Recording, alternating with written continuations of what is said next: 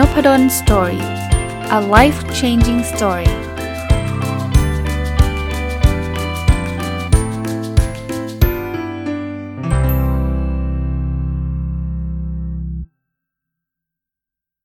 สวัสดีครับ ยินดีต้อนรับเข้าสู่นพดล story พอดแคสต์นะครับ วันนี้กลับมาที่หนังสือเล่มนี้อีกแล้วนะครับ Getting Back to Happy ของคุณ Mark and Angel Chernoff นะครับ ก็จะหยิบบท อีกหนึ่งบทซึ่งผมคิดว่าน่าจะเป็นประโยชน์มารีวิวให้ฟังนะครับ ก็อย่างที่เคยเล่านะ เล่มนี้อาจจะไม่ได้รีวิวรวดเดียว จริงๆ เคยรีวิวรวดเดียวไปทีหนึ่งแล้วแต่ว่ามันมีรายละเอียดปีกย่อยที่น่าสนใจก็จะกลับมารีวิวเป็นครั้งเป็นคราวนะครับ บทนี้เนี่ยเขาจะพูดถึงเรื่องเกี่ยวข้องกับการลดความเข้าใจผิดลงนะครับ ความเข้าใจผิดเนี่ยบางทีเป็นเป็นบอกเกิดของการทะเลาะเบาแหวงเยอะแยะมากมายนะครับเพราะฉะนั้นเนี่ยจะทำยังไงให้เรากับคู่ชีวิตเราหรือว่าเรากับเพื่อนเรากับคุณพ่อคุณแม่เนี่ยเข้าใจผิดกันน้อยลงนะอันแรกสุดก็คือว่าเขาบอกเขาเขียนคำคำคำเตือนเหมือนคำเตือนใจไว้แบบนี้นะว่าปัญหาใหญ่ที่สุดของการสื่อสารคือการคิดว่าเราได้สื่อสารแล้ว คือพูดง่ายๆว่าเราคิดว่าการที่เราบอก เขาแบบนี้หรือการที่เราแสดงอากับกริยาแบบนี้เนี่ยคือการสื่อสารแล้ว ซึ่งจริง ๆ แล้วผมบอกได้เลยนะการสื่อสารจริงมันเป็นทักษะนะครับ พูดไม่ดีสื่อสารไม่ดี คนรับสื่อก็อาจจะไม่ไม่ไม่พอใจหรือว่าอาจจะไม่รู้นะต้องบอกว่ามันเป็นทักษะแปลว่ามันต้องมันต้องได้รับการฝึกฝน ต้องได้รับการเรียนรู้ บางคนเนี่ยบอกเจตนาเราดีนะ เราไม่ได้กะจะสื่อสารแบบนั้นเลยทำไมคนไปคิดอะไรแบบนั้น นั่นแหละครับ คือความผิดพลาดของการสื่อสาร แปลว่าเรายังไม่มีทักษะหรือยังไม่มีความรู้ในการสื่อสารเพียงพอนะบางคนเนี่ยไม่มีเพื่อนไม่ใช่อะไรนะไม่ใช่เป็นคนไม่ดีหรืออะไรหรอก แต่วิธีการสื่อสารเขาเขาเขาไม่เป็นอะอาจจะแซวเพื่อน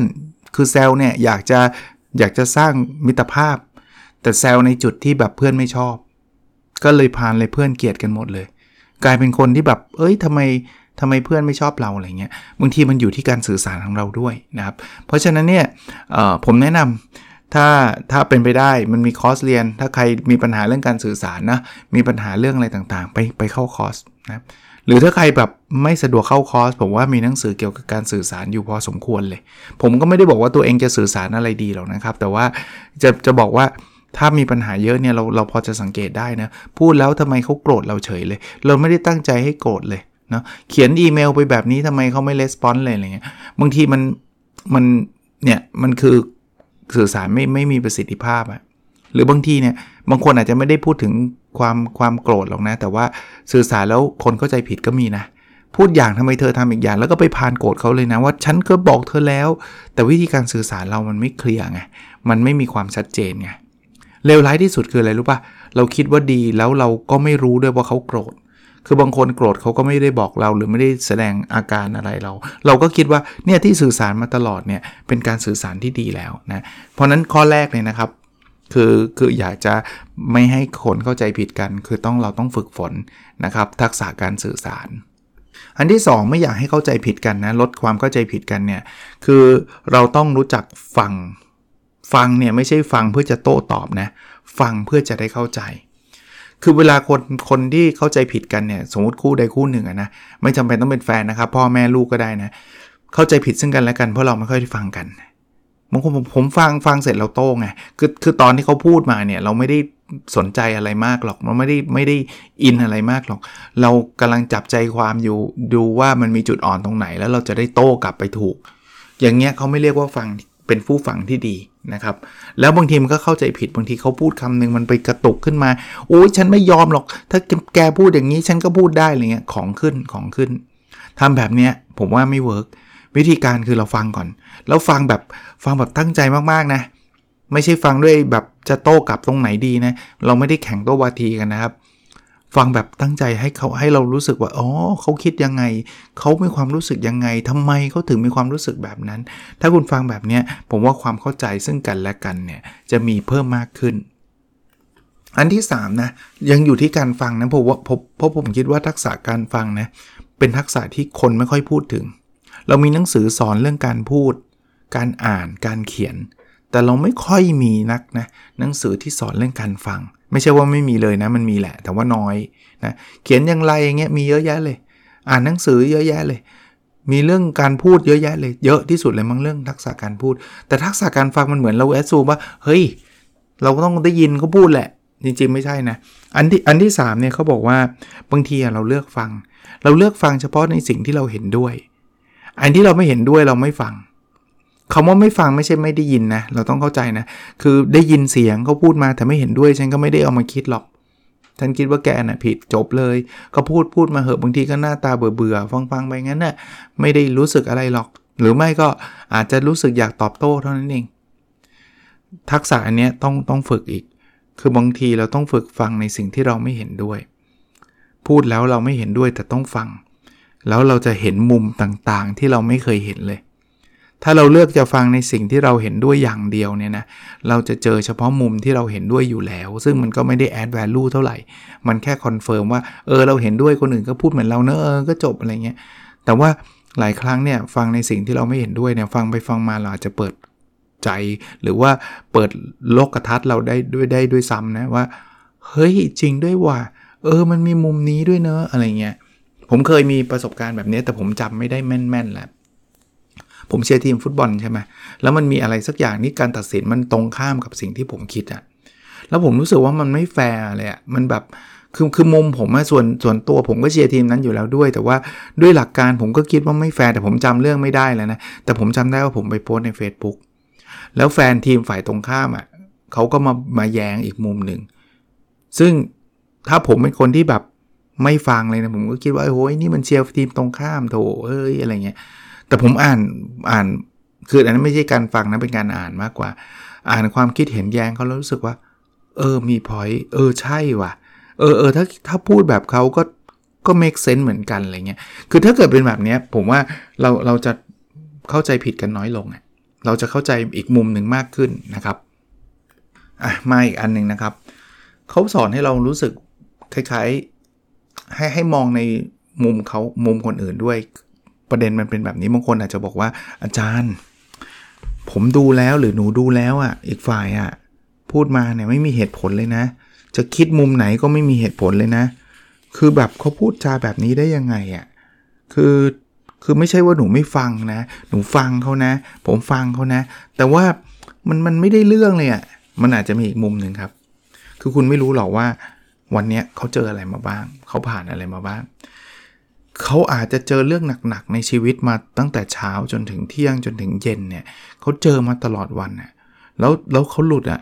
คือพูดง่ายๆว่าฟังดูตอนนี้ถ้าเป็น snapshot ก็คือมองเฉพาะตอนนี้มันดูแบบไม่มีเหตุผลเลยทำไมเธอต้องพูดจาแบบนี้ด้วยทำไมเธอใช้ภาษาแบบนี้ด้วย แต่มันมันอาจจะถูกกดดันมา อาจจะไม่ใช่แค่วันนี้วันเดียวนะ ทั้งอาทิตย์เนี่ยเขาอดทนมาตลอด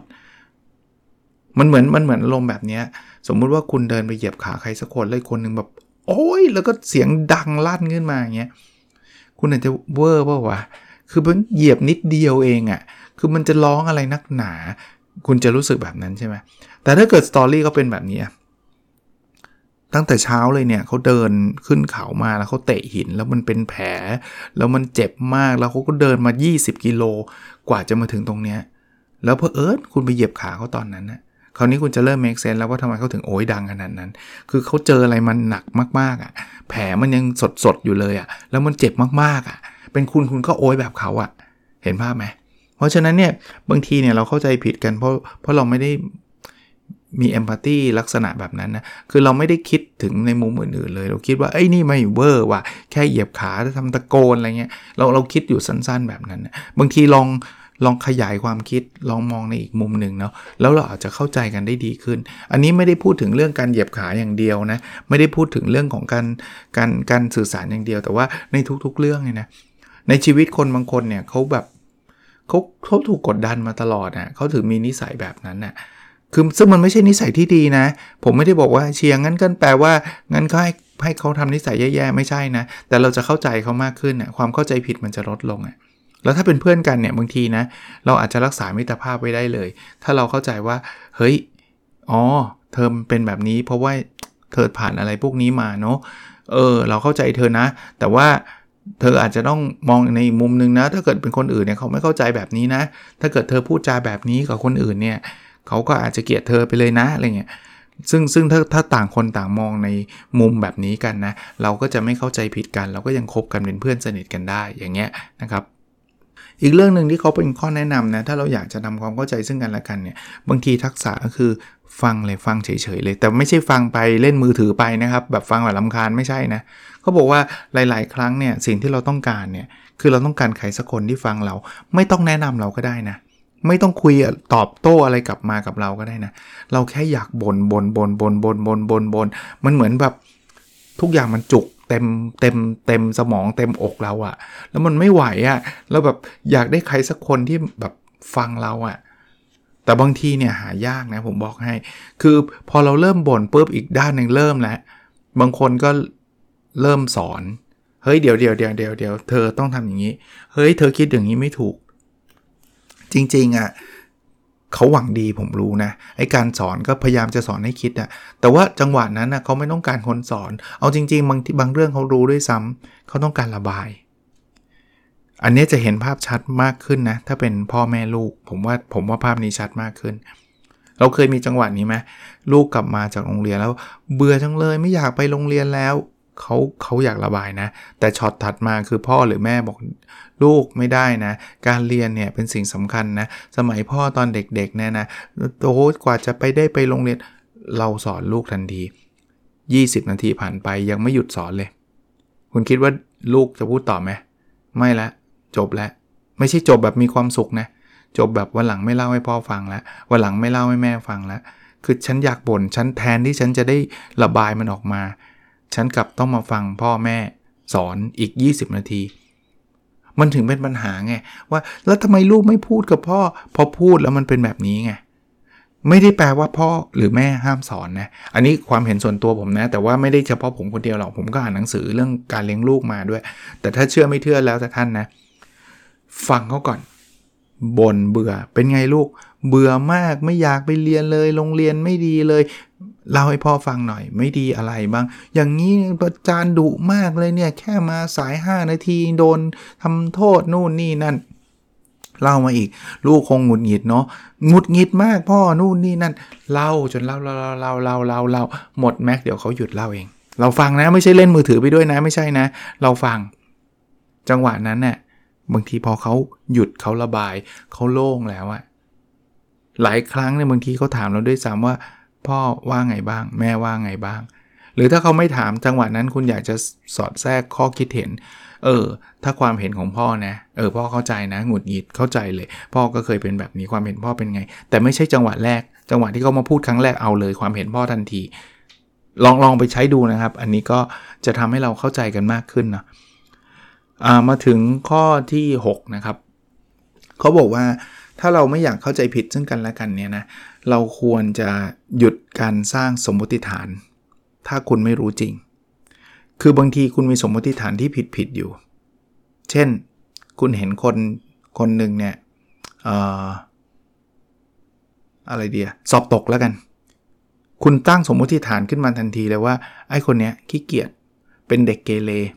ไม่ตั้งใจเรียนหนังสือ แล้วแล้วบางทีเกินเลยคือไป judge เขาด้วย ไป judge เขาว่า เนี่ยมันขี้เกียจเนี่ยถึงถึงเนี่ยถึงสอบตกไง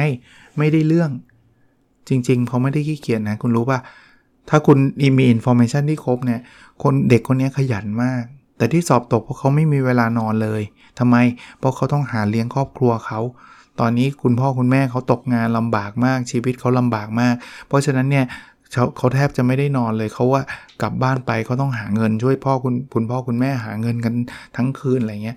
คือคือถ้าเกิดคุณดูโฮสอรี่แล้วคุณจะรู้ว่าเด็กคนนี้ไม่ได้เด็กขี้เกียจไม่ได้ไม่ใช่ไม่ใช่เด็กไม่รักเรียนหนังสือ เขามาเรียนไม่ขาดเลยสักครั้ง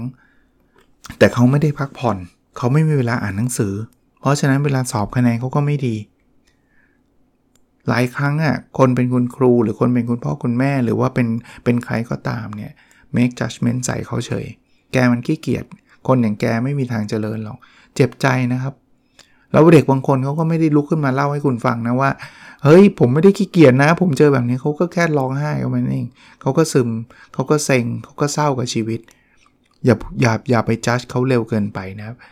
เออโอเคแหละ ถ้าเกิดคุณรู้จักเขาดูอาจารย์ผมรู้จักคนนี้เป็นอย่างดีเขาอยู่กับผม24ชั่วโมง มันขี้เกียจจริงโอเคถ้างั้นคือคือมัน make sense ไงแต่หลายครั้งเนี่ยที่เรา make judgment เนี่ยเรา make judgment based on ความรู้สึกไม่ได้ based on fact คือพูดง่ายๆว่ามันขึ้นอยู่กับความรู้สึกไม่ใช่ขึ้นกับข้อเท็จจริงที่เรามีนะครับอะมาถึงข้อที่7นะครับ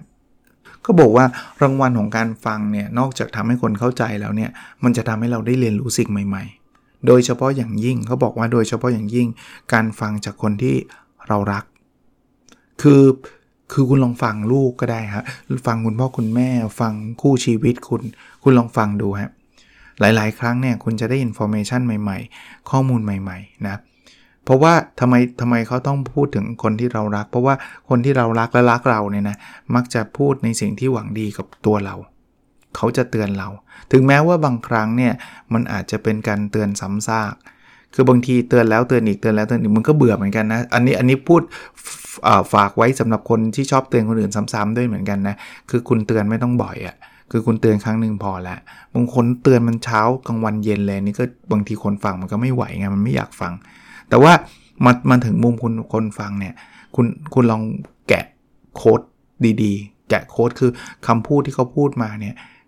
มันอาจจะเขาพูดมาร้อยคำเนี่ยมันอาจจะเอาไปใช้ประโยชน์ได้ 3คำ2คำ1คำก็ได้นะ แต่มันมีประโยชน์จริง ๆ มันมีความหมายอยู่ในนั้นนะครับอะผมสรุปให้ฟัง 7 ข้อนะ ที่จะช่วยลด ความเข้าใจผิดซึ่งกันและกันได้ ข้อที่1นนะคนไปเชื่อว่าการสื่อสารเนี่ยมันคือเราได้สื่อสารไปแล้วทั้งนั้นจริงไม่ใช่พูดง่ายๆว่า ถ้าจะลดความเข้าใจผิดก็ต้องฝึกทักษะการสื่อสารให้ดี ข้อ2นะคือบางทีเราฟังเนี่ยเราไม่ได้ฟังเพื่อจะเข้าใจ เราฟังเพื่อที่จะโต้ตอบ ลดการกระทำแบบนี้ลงแล้วเราจะเข้าใจกันมากขึ้น ข้อ3นะบางทีเนี่ย คุณคิดว่าคุณฟังแต่จริงๆคุณไม่ได้ฟังอะคุณแค่ได้ยินเฉยๆนะครับ เพราะฉะนั้นเนี่ยเราพยายามฟังทั้งในมุมที่เราเห็นด้วย แล้วในมุมที่เราไม่เห็นด้วยนะครับ การฟังแบบนี้จะสร้างความเข้าใจมากขึ้น ข้อที่4นะคือ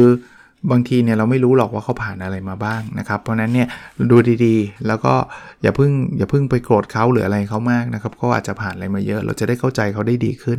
อันที่5นะ บางทีคนพูดนะเขาต้องการเราฟังอย่างเดียว ยังไม่ต้องสอนยังไม่ต้องโต้ตอบนะครับ อันที่6นะครับอย่าไปสร้างสมมติฐานโดยเฉพาะอย่างยิ่งกับคนที่เราไม่รู้จักเขามากนักนะครับ และอันที่7เนี่ยเเวลาคุณได้ฟังสิ่งที่คนที่คนต่างๆ พูดถึงคุณโดยเฉพาะคนที่คนคุณรัก และเขารักคุณเนี่ยนะคุณจะได้เรียนรู้สิ่งใหม่ ๆ เสมอนะครับ วันนี้ก็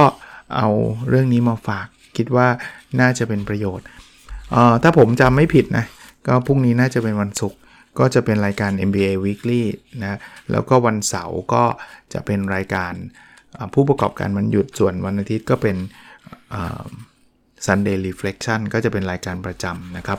โอเค วันนี้คงประมาณนี้นะครับ แล้วเราพบกันในพิสดถัดไปครับ สวัสดีครับ